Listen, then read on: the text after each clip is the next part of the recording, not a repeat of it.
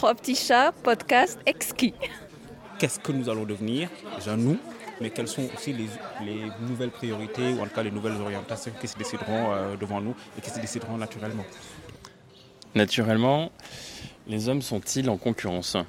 Euh, Je crois pas. Je crois que naturellement, les, les hommes et les femmes euh, s'aiment.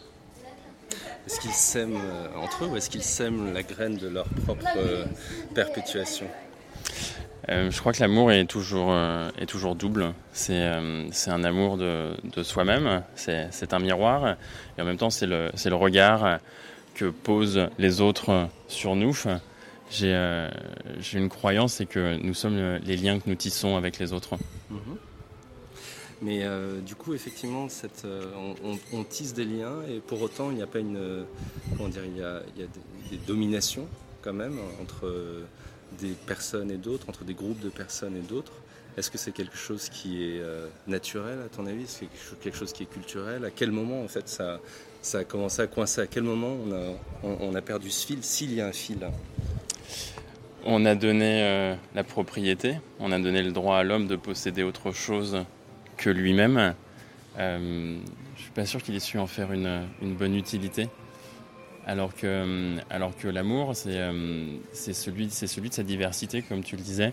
C'est celui de c'est celui d'apprendre à s'aimer euh, dans tout ce qu'on est, dans toutes ses composantes. Et, et, c'est toujours ça, c'est cette capacité à donner et toujours, et toujours de recevoir. Il y a, je ne crois pas qu'il y ait de, de, dominant et de dominé. Je crois que l'histoire nous a inscrits dans cette veine, mais je ne crois pas que naturellement c'est ce vers quoi nous aspirions.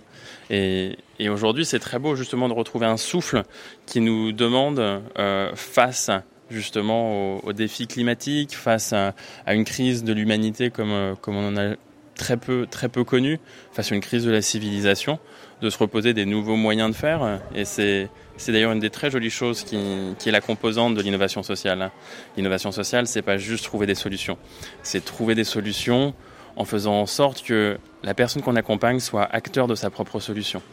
Et, toute l'expression de, cette nouvelle innovation qu'on veut sociale, ce progrès qu'on veut social, c'est de, mettre fin à la verticalité pour pouvoir trouver ces liens qu'on doit tisser, ces communions, ces horizontalités qui, nous définissent depuis toujours, qu'on a trop souvent oublié et qui aujourd'hui nous ont amenés à être euh, dans cette impasse. Mmh.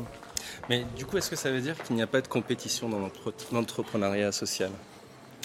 Alors, euh, il y a forcément une compétition. En tout cas, tant qu'on ne sera pas sorti de ce système, il y aura toujours une compétition. La compétition, après, je pense qu'elle peut être saine. Mmh. Euh, on, on peut toujours essayer de se poser la question de savoir si nous sommes une bonne personne, si jamais euh, les actions que nous menons sont bonnes. Et je pense que la remise en question euh, permanente est très certainement l'énergie de l'énergie de l'espoir, l'énergie que à aucun moment donné dans, dans la diversité que nous sommes et, et dans cette dans cette recherche de, de bien-être, de bonheur commun, trouver toujours un système qui nous autorégule, qui permette euh, de veiller sur, euh, sur ce qu'on construit ensemble. Hmm. Euh, donc ensemble, oui, mais du coup, on a quand même, par exemple, des, des, entités qui vont proposer la, même vision et des ressources qu'elles vont devoir se partager. Est-ce que justement, comment est-ce qu'on arrive à sortir de cette euh, logique justement dont on voit qu'elle n'est pas nécessairement naturelle, mais qui est malgré tout à l'œuvre euh, dès qu'il y a des, organisations humaines, des organisations euh, qui peuvent avoir une vocation proche et qui vont, par exemple, être en, compétition sur, sur un appel d'offres, sur une, voilà, sur une position particulière. Comment est-ce qu'on arrive à résoudre cette, cette contradiction? Je crois qu'il faut qu'on arrive à sortir d'une vision qui est, qui, est celle, qui est celle du marché. Mhm. Euh, on a discuté ces quelques jours avec, euh, avec euh, beaucoup d'enthousiasme de la notion de territoire. Je trouve que cette notion de territoire, elle, a quelque chose de très fort qui justement permet de, de remettre un, équilibre des, différentes valeurs qu'on est capable de proposer, qui ne sont pas seulement des valeurs économiques, et qui replacent justement cette, cette valeur de l'humain, cette valeur du social, cette, cette valeur au cœur de ce qu'on est et de, l'équilibre qu'on doit trouver dans l'écosystème qu'on compose. Mmh. Euh, cette, euh, cette, compétition, parce qu'on a, commencé en parlant, d'amour, euh, elle existe euh,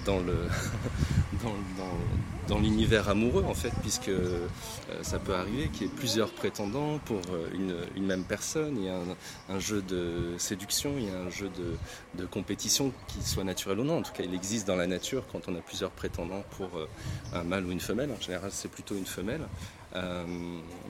Est-ce que justement, qu'est-ce que ça nous apprend sur, euh, sur l'amour?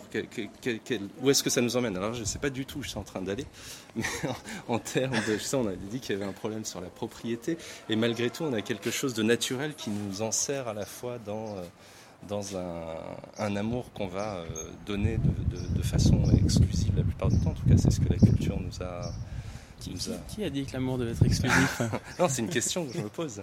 Est-ce qu'il se partage Est-ce qu'il se multiplie C'est pas une proposition, mais, mais c'est assez étonnant de voir à quel point on est obligé de toujours vouloir réduire euh, des, même des, des, termes, des notions, des, des sentiments. Des... Bon, le mot amour, essayer de vouloir le mettre dans une case, c'est quand même quelque chose de terrifiant. Mm -hmm. Non, moi, je suis persuadé dans le fond qu'il ne peut pas y avoir un amour qui est exclusif. Euh, L'amitié est une forme d'amour, la, parentalité est une forme d'amour. Les amours sont multiples et je pense que euh, ceux qui savent s'en saisir ont beaucoup de chance. Après, je pense qu'il faut que chacun sache trouver la, le chemin qui est celui du bonheur. Mmh. Mais si on pose la question de l'amour et qu'on enlève la question de la propriété, je ne pense pas qu'on soit propriétaire de quelqu'un, jamais. Absolument, donc ça c'est peut-être déjà un, un début de, de, réponse sur la notion de propriété et sur l'amour qui se démultiplie plutôt qu'il se, se, divise. Je pense qu'aimer quelqu'un, c'est souhaiter plus que tout le bonheur de cette personne et euh, pouvoir, euh, pouvoir le, le partager euh, le, plus, le plus profondément, le plus authentiquement avec cette personne malheureusement, l'amour aujourd'hui tel qu'il est, souvent exclusif, et on le voit trop souvent, euh, se solde par, euh, par des disputes, par, euh, par des empêchements d'amener l'autre en fait à devenir une personne qu'il souhaite. Et c'est très beau de pouvoir construire des choses ensemble, mais je crois sincèrement que qu'on qu a beaucoup beaucoup à évoluer encore sur sur l'amour pour lui rendre pour lui donner plus de force. Miaou.